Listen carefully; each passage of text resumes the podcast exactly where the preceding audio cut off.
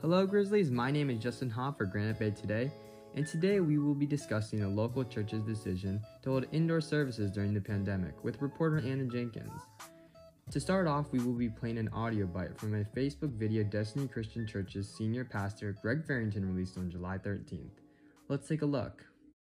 Our governor set some guidelines that are being very restrictive to businesses, gyms, salons, restaurants, office buildings, and then also churches.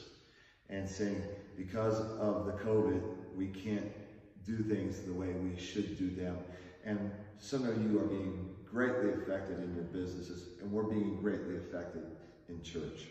I have told you before, we are not shutting down the church. We will be having church on Sunday, so you'll be receiving more information on that. Um, I believe my mandate as a pastor is to obey the word of God and worship is a part of what we do together as a church corporately and we need to do this. This is important that we do this. We are not going to allow government to use data that is not supported factually to shut the church down. Do not let the fear of what's out there uh, affect us as a church. Let's pull together. Let's be strong together. If you are unfamiliar with this situation, I will be reading an excerpt to provide context. This and additional information can be found at granitebaytoday.org. On July 13th, Governor Newsom announced another set of guidelines for the increasingly growing COVID 19. Sandwiched between the many rollbacks of stores and businesses was the immediate end to indoor operation in places of worship. But just one week later, Destiny Christian Church opens its doors to around a thousand people over the course of three services. I'm going to obey God. I'm not going to obey the governor's mandate, Senior Pastor Greg Fairrington said to KCRA 3. According to the Rocklin pastor, the church is operating at 25% of normal capacity with reserved seating and optional outdoor video service. The debate on a fundamental level is about whether the church is an essential service or not. While the indoor services are in direct violation of the governor's mandate, many church attendees are flocking to Destiny for the in person experience. To many, the protection Destiny Church has provided is adequate. This situation has spawned hashtag open the doors, which seems to be a microcosm of the national hashtag let us worship movement taking place at California's capital and beyond. Granite Bay today reached out to Destiny for comment and received no response. With that being said, let's get on with the interview. Today, everyone, we are going to be talking with Anna Jenkins, who has recently gone to a Destiny Christian Church service and is here to tell us about this experience. Um, how are you doing today? I'm doing good, thank you. Okay, so um, starting off, how has Destiny handled the pandemic and how is their building adjusted to compensate for the virus? Um, well, I definitely say that it's definitely changed. Uh, I've never been there personally, but I've heard people say that they're doing different things uh, than before, before the coronavirus. So we kind of started out in a line and no one was social distancing at all, which was kind of surprising to me, but um, no one was wearing masks. Um, so we started by going into the building, and before we had to get our temperature checked. So they had a line that was going in and a line for everyone coming out. And uh, we did have to register before to get tickets. And if we didn't have a ticket, then we had to register there to go into the building. Um, and then the doors leading into the service, into the main service, it was also uh, a line where you were going in and a line where you come where you were coming out. So were uh, people were not wearing masks?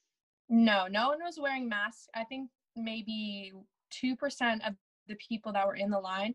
There was about, um, I would say, at least 100 people in the line going around the church, and probably, um, let's see, probably five people were wearing a mask, and no one was social distancing. Okay.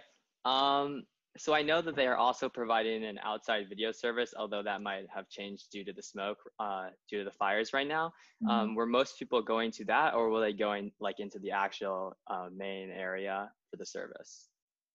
Um, to my knowledge, it was everyone was going into the main service. There might have been maybe a family or two that went into the um, the video service, if anyone.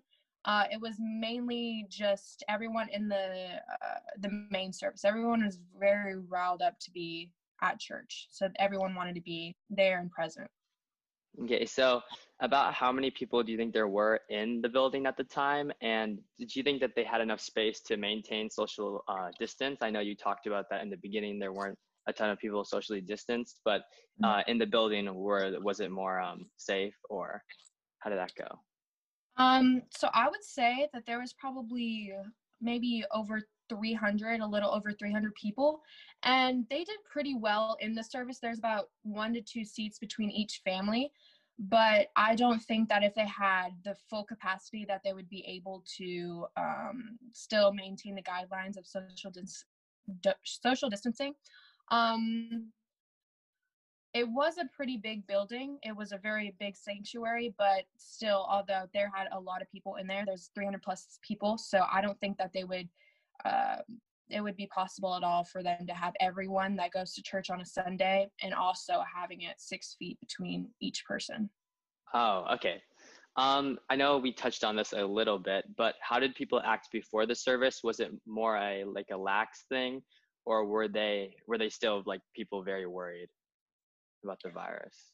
Yeah, um, I would say that it was very lax. I think the people that were worried about it and were a little more cautious were the people who went into the service and left as as soon as the service was over. Um, but the people who kind of were there, you know, to see family, be there, worship and stuff, I think that they were definitely communicating with others and uh, very, very lax about it. Everyone was just happy to see each other, and it was almost like a big gathering.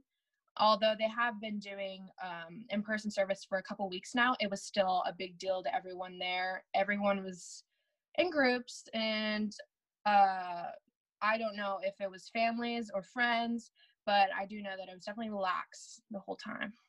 Okay. Um, there has been a recently a huge movement called the hashtag Let Us Worship uh, movement. It's people who want to meet in person again for church. And do people seem like very riled up and passionate in light of this large movement to open up churches, or um, is it has it not really affected the uh, system of the church?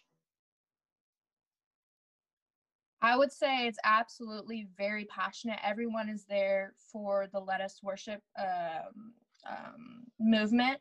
They even actually, Destiny held a big service at or at the Capitol in Sacramento. Um, I believe it was September, let's see, September 10th or September 9th.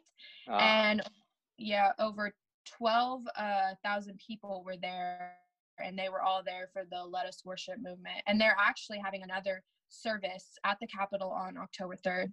It was a very big deal. That's to my knowledge that I know. okay.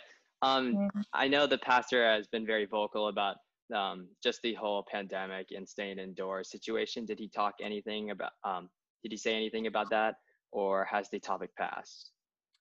Um, I would say in the beginning, before he started preaching, he was mentioning a little bit about um, politics and Governor Newsom, but I think the coronavirus, I think it's past. I think uh, it's kind of a movement or a thing that people are trying to forget in the church, and I don't think they want to bring it back up. But um, it was definitely a lot of uh, a lot of let me think uh, where we should um, we should stand for what we think is right and stuff like that against the government and stuff like that.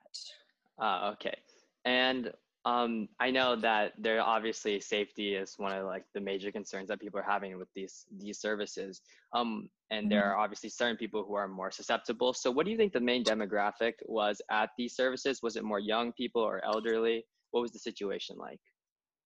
Right. I think um I think it was definitely a variety of people. The pastors or the people worshiping were young people, but the pastor was an older guy. So it's definitely a um a community where I think everyone is involved in it. Um, there was teenagers, there were uh, lines going into the children's center, and there was definitely older people too. I think it's definitely a variety of people. Um, yeah, I don't. I there was not really a some. There wasn't a, a certain age group that stood out to me. it was definitely varieties of people. Different okay. ages. That's uh, a good answer. Um, so finally, the final question of the interview: What was the energy like at Destiny? Um, overall, just looking at all the these uh, these different factors, do you think uh, Destiny Church is worried, or is it business as usual? Well, actually, I think that it's um, not worried at all. It's kind of more passionate than it was before.